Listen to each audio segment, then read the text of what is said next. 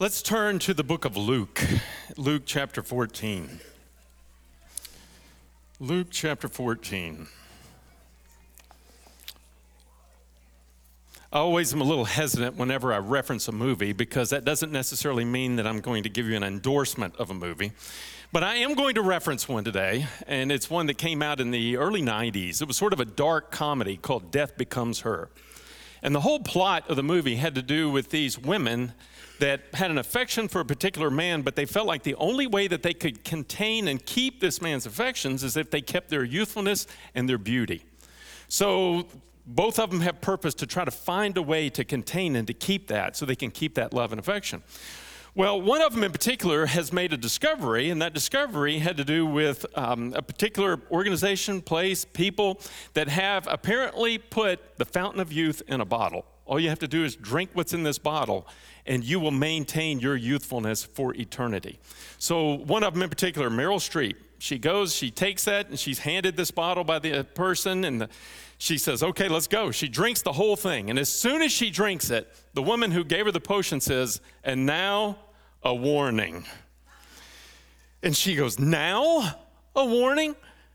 And the, the whole point of the movie from that point changes. I mean, the, the entirety of the purpose of what was trying to be accomplished and everything is a real twist in the story occurs in that moment because we all know warnings are meant to become are meant to happen before an action happens, not after. If it happens after, it's completely lost its purpose.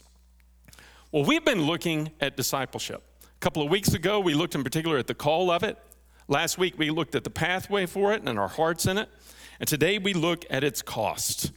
And so, prior to discipleship, we have to understand and remember there is a cost to it. Now, we all know what about salvation? Is there a cost to salvation? Salvation to us is free. It costs God immensely, but to us, salvation is free. Well, how can something be free and yet have a cost to it? Well, anybody ever give you a free dog? Was that actually free? No, there was a cost that most certainly came with it. And it's the same way with discipleship. What is the cost behind being a disciple? The answer death. You have to die. That's the cost of discipleship. Another cheery sermon on a Sunday morning, right?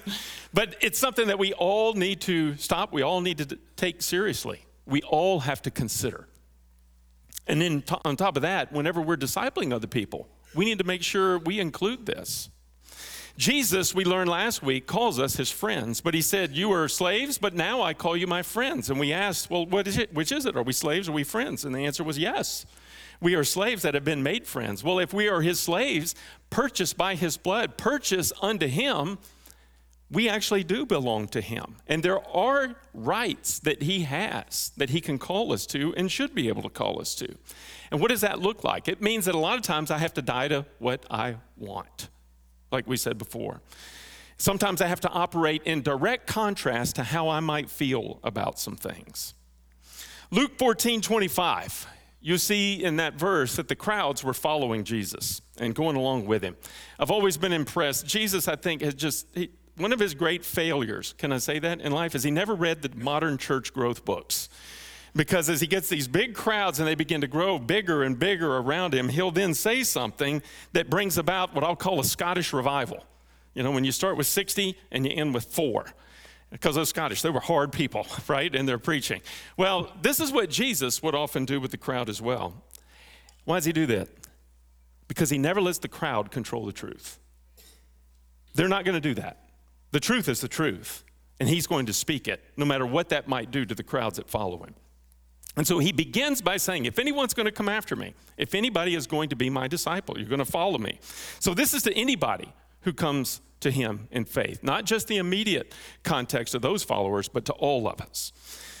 And in, in the scriptures, there are six places, and only six places, in which Jesus says, or, or the scriptures say as a whole, you cannot be my disciple unless, or you are my disciple if.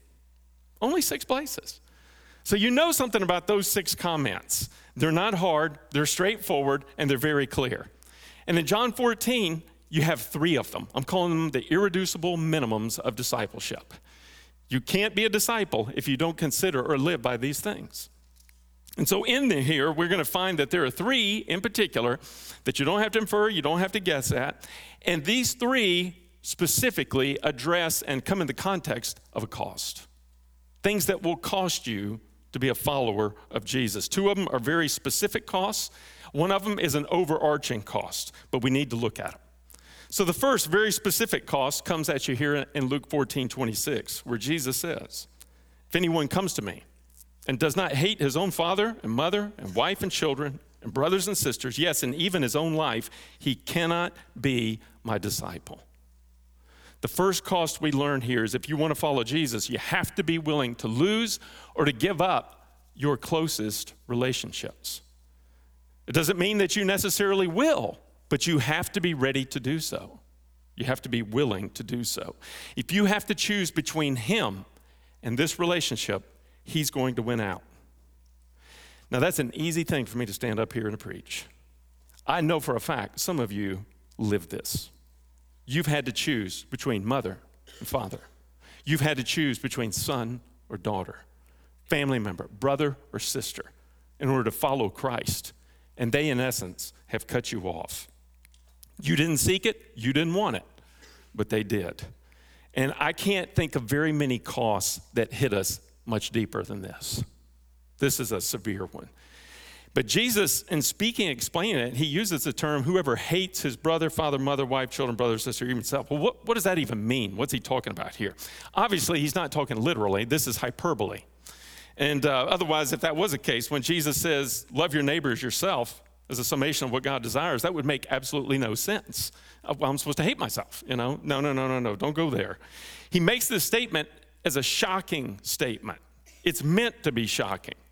You have to compare, say, your love for your spouse with the relationship of your worst enemy. And the gap that you find between there, Jesus says, that's the kind of allegiance that I call out of my disciples. The closest human relationships that we have cannot compare to what we will have for Him. Now, if Luke gives us sort of a literal word for word translation of this, Matthew gives us more of a thought for thought when he says, He who loves father or mother more than me is not worthy of me, and he who loves son or daughter more than me is not worthy of me. So, this is all a matter of allegiance. Jesus says, He gets first allegiance. There was an instance in my own ministry where this really came to a head. I, I, I'd never really thought about it in these terms. It was when our former pastor went to the mission field. And I remember having a conversation as they were going, and as part of their working with their agency, they had to sign this document. And the document made a statement that said if you go overseas, if you go to this other place and your children are kidnapped, you need to know up front there will be no negotiations for their release and you may have to just consider your son or daughter a martyr. When I heard that and realized people are going to have to write their name on a piece of paper to say, that's how far I'm willing to go, that's when the cost got very real. I realized I have had almost no cost. That's the kind of allegiance Jesus calls for. You can't follow Jesus and learn from him if you have other relationships that have a greater pull. And the Bible has a term for us when we do have another relationship with a greater pull. It's called idolatry. That's what it's, that's what it's compared to. So let me hit you up. I'll go to young people, but not just the young people. You got a boyfriend, you got a girlfriend, and they're not a follower of Jesus, but they're really nice, really like them, but they don't follow him. Jesus says, I take priority. And obedience to me says you don't date, you don't go out with them, you don't marry them. You seek those who will follow after me. Or maybe you're tempted to enter into a relationship with someone that isn't your spouse, but they treat you so nice and they're so kind. You know? Jesus says, no, no, no, no, no. I get allegiance over all this. Never mind the fact that, yeah, your spouse should get that allegiance. Jesus says, what drives that? It's your allegiance unto me. That's what drives that. You got a family member or a close friend calling you to embrace maybe anti biblical lifestyles, anti biblical behaviors, tempting you to engage in anti biblical behaviors or acts of disobedience. Jesus says, I get priority. Your job is not to preserve that relationship. Your job is to know me and to love me and to serve me. That's the cost.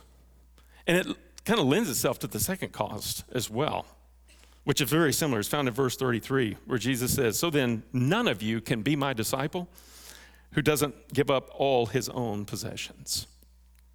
So you can't live with one foot in heaven and one in the world. And if verse 26 says, Look, the cost is no relationship takes priority, Jesus says, the same thing goes for anything that you would own. You must be willing to give up any of your possessions or your goods. They cannot take your first priority. Now, incidentally, isn't it ironic? No, not ironic. Isn't it, isn't it so like Jesus? This is exactly what he did for us. He gave up heaven. He gave up the riches that he had there to come down here to embrace what goes on here on earth, to go through the pain, the suffering that he would go through. And why did he do that? because this was all part of the plan that the Father had for him. He would submit to his Father to go to that cross to then redeem us from sin. Why? Because there was no possession that he would have, even in heaven, that would be greater than his allegiance to his Father. And that's what Jesus calls us to have with him. So, as we've received life in him by faith, we will live in the same faith. And that faith cannot be changed by our possessions, whether they're few or they're many. Because some of us, we're going to be entrusted with a lot. Some of us, we're not going to be entrusted with quite as much. But in both cases, in fact, it's interesting. Sometimes I've found that the people who struggle the most with their possessions are the ones that don't have as much. Often that can be the greatest struggle and the cost. Give an example of somebody here who could, uh, Moses. Moses, who it says he could have retained the possessions of Egypt, but by faith he considered the reproach of Christ greater riches than the treasures of Egypt, for he was looking to the reward. So, all that Moses had in Egypt, he was willing to give that up in order to do whatever it is that his God would call him to do. And he did have to give up a lot. And that's in direct contrast with another New Testament example we have of a fellow named Demas. Some of you might remember the testimony of Demas, that Paul says that he is one who, having loved this present world, has deserted me and gone on to Thessalonica. And when I, when I read this and I think about the first recipients of this message, I mean, these are the costs that they had right out of the gate. Oftentimes they would be Jews, and when they made their profession of faith, their families would cut them off. They would have a funeral for them, consider them dead. And when you were cut off from the family, you were cut off from the community, and that means you were cut off from those means by which you would gain your income. And so they're having to give up possessions and homes. They were having to give up everything just as they began their faith. They understood this. Usually, for most of us in America, that's not the case, is it? Some of you, that is the case, but for most of us, it's not. Now, I have had people come and say, no, wait a minute, I don't, I don't understand this. Is Jesus calling us to have some sort of vow of poverty? I don't necessarily think that that's the case. Um, in fact, in 1 Timothy chapter 6, the Apostle Paul says that we're to instruct those that are rich to do good and to give up all their possessions. Wait, is that what the verse says? No, that's not what the verse says. Instruct them to do good and to be rich in good works, to be generous, and to be ready to share. In other words, when God gives us these resources, we're to manage those resources, and we need to see them as tools that He then can use for good. Now, I could elaborate on this a whole lot more.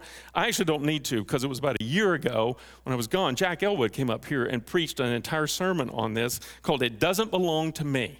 So, if you want to get some more information about this, you need some more help in thinking about possessions and, and the right mentality, all you got to do is go to brbible.org, go into sermons, click that, and the search bar, just type his last name in, Elwood and you'll see the list of choices. And once you do that, just go to the one, it doesn't belong to me, and you can get this much more in depth. But the challenge is to see ourselves not as owners, but as stewards. God has said, This is what I'm entrusting to you to take care of. Now, you can use it, you can enjoy it, but don't let it take your heart. That's the call. And I got a, just a few diagnostic questions for you, maybe to help you if this is one of your struggles. Here's the first one when it comes to debt, does that even bother you? Now, I'm not talking about I got to get a loan for a house, all right? That's a, kind of a different animal. I mean, I'm willing to spend, uh, to, to go out beyond my means to acquire certain things because I just want those things. Scripture says there's an indebtedness, there's a slavery that goes with that. It's an allegiance that we now have to make to the creditor rather than an allegiance that we can make to Christ. So the call, where are you with that? Are you aggressive? Are you desirous to not get in it or to get in, out of it? Here's another one. How are you? How long can you go without your phone? Uh, way too convicting. All right, how about the internet? You know, um, you know, things of this nature. How about this one? How long can you go without receiving a package on your front door? This one hits close to home. I see the Amazon truck go by my house all the time, and I notice this latest thing that they put on the side warning contents may cause happiness. Now, I get it, and we all get it. There's something about getting that thing that you wanted, there's an enjoyment that goes with that, right? There's nothing wrong with that. The problem is when my heart is wrapped up in that's where I find my joy. That's when I'm getting what fills the vacuous hole in my heart. And we learn real quick it actually doesn't, and it never will. Another diagnostic question When it comes to your money, do you give? Do you give financially to God's purposes? God reminds us there's a cost to remember everything you have is His. Everything. And He calls you to steward it. The challenge what will your final accounting of that stewardship look like? Well, now that I've made everybody offended, upset, I've, messed up all your shoes by stepping on all your toes. Let's go on to the last cost. And there's a sort of a catch all that Jesus makes when he says in verse 27 Whoever doesn't carry his own cross and come after me cannot be my disciple. Oh, I forgot this quote. Doug Wilson, theologian. No man is truly sanctified till his money is. It's got to be first, or Christ has got to be first. But back to verse 27 Whoever doesn't carry his own cross and come after me cannot be my disciple.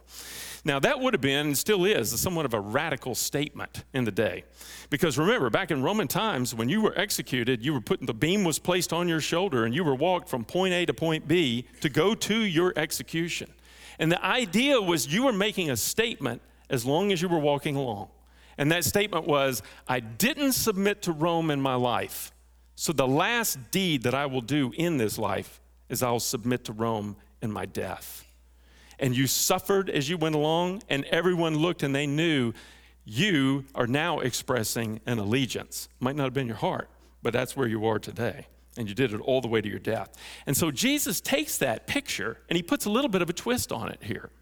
And he's letting us know that a disciple has to be someone willing to endure a suffering, even endure an injustice for his name's sake. God might call on you to suffer. Change that. God will call on you to suffer in some way, shape, or form.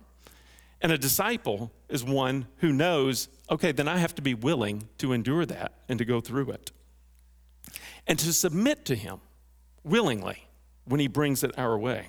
Our allegiance to Him would be on full display by suffering and at times even enduring injustice in front of others. Now, again, Jesus doesn't ask us to do anything that He Himself wasn't first willing to do. He did this.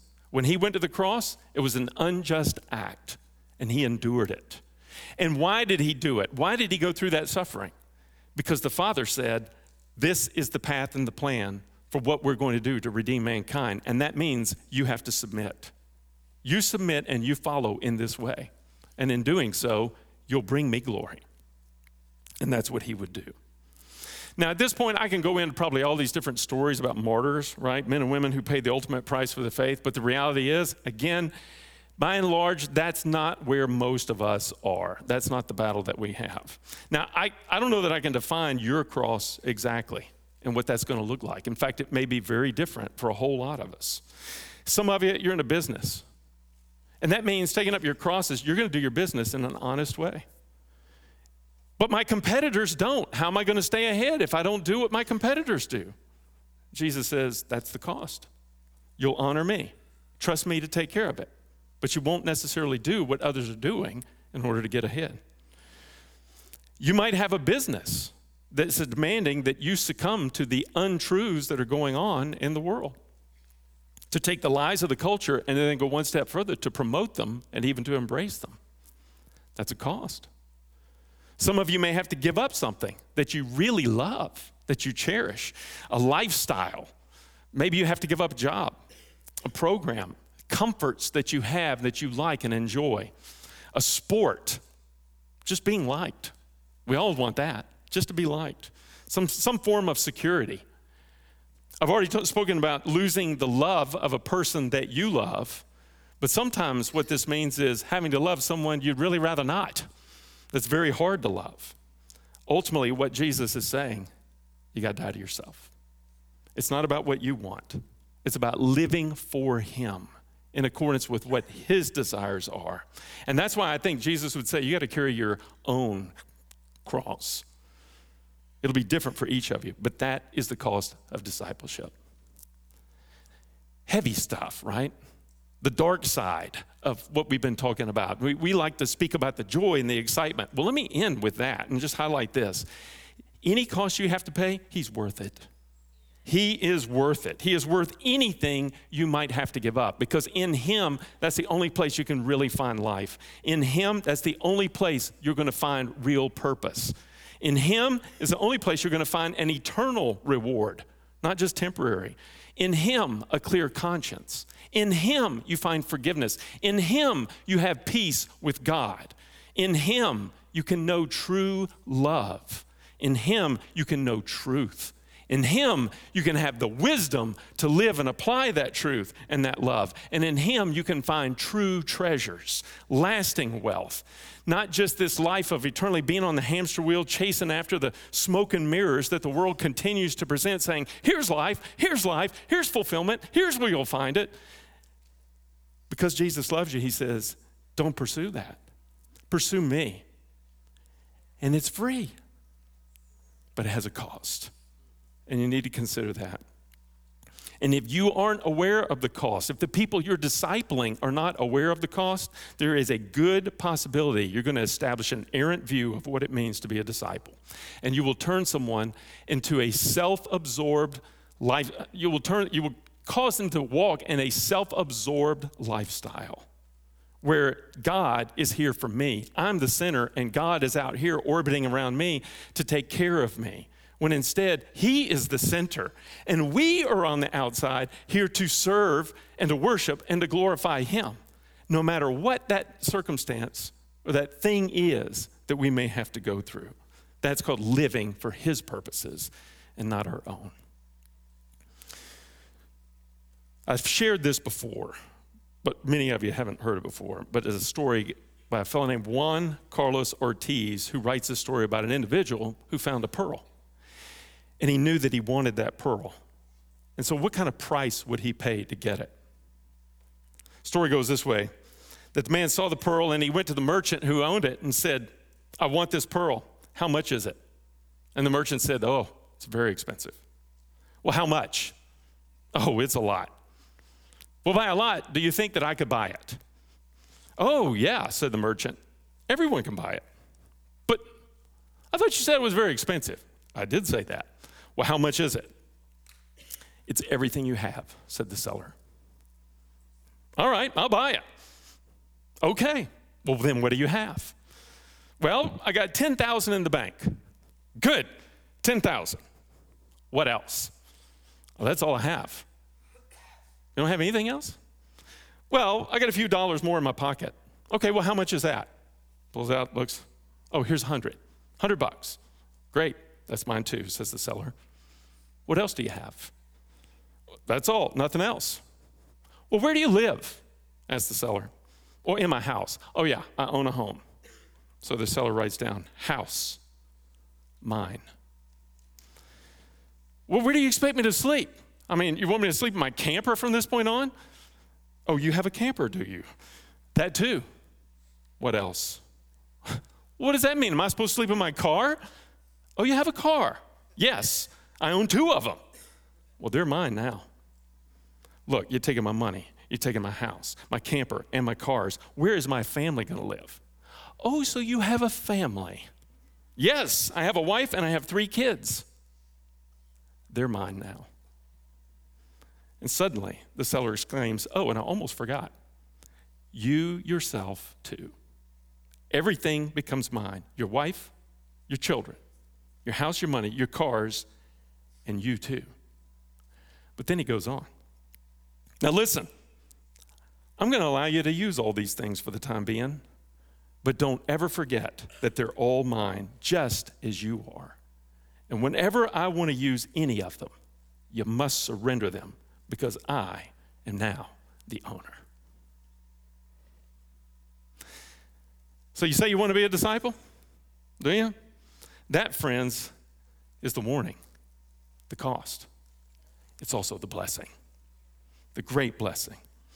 Because a discipleship that costs nothing ultimately will accomplish nothing. In the end, it isn't this whole thing, folks. I hope you don't walk out of here just going, Well, I feel guilty. Oh, Pastor Jack beat us down. That wasn't the point at all, not one bit. This isn't about what have you done and what have you not done, not one bit. This is entirely about your heart. In your heart, you have the look of eagles, the commitment that looks and says with a focus, Oh God, I am completely in this with you, completely for your glory, no matter.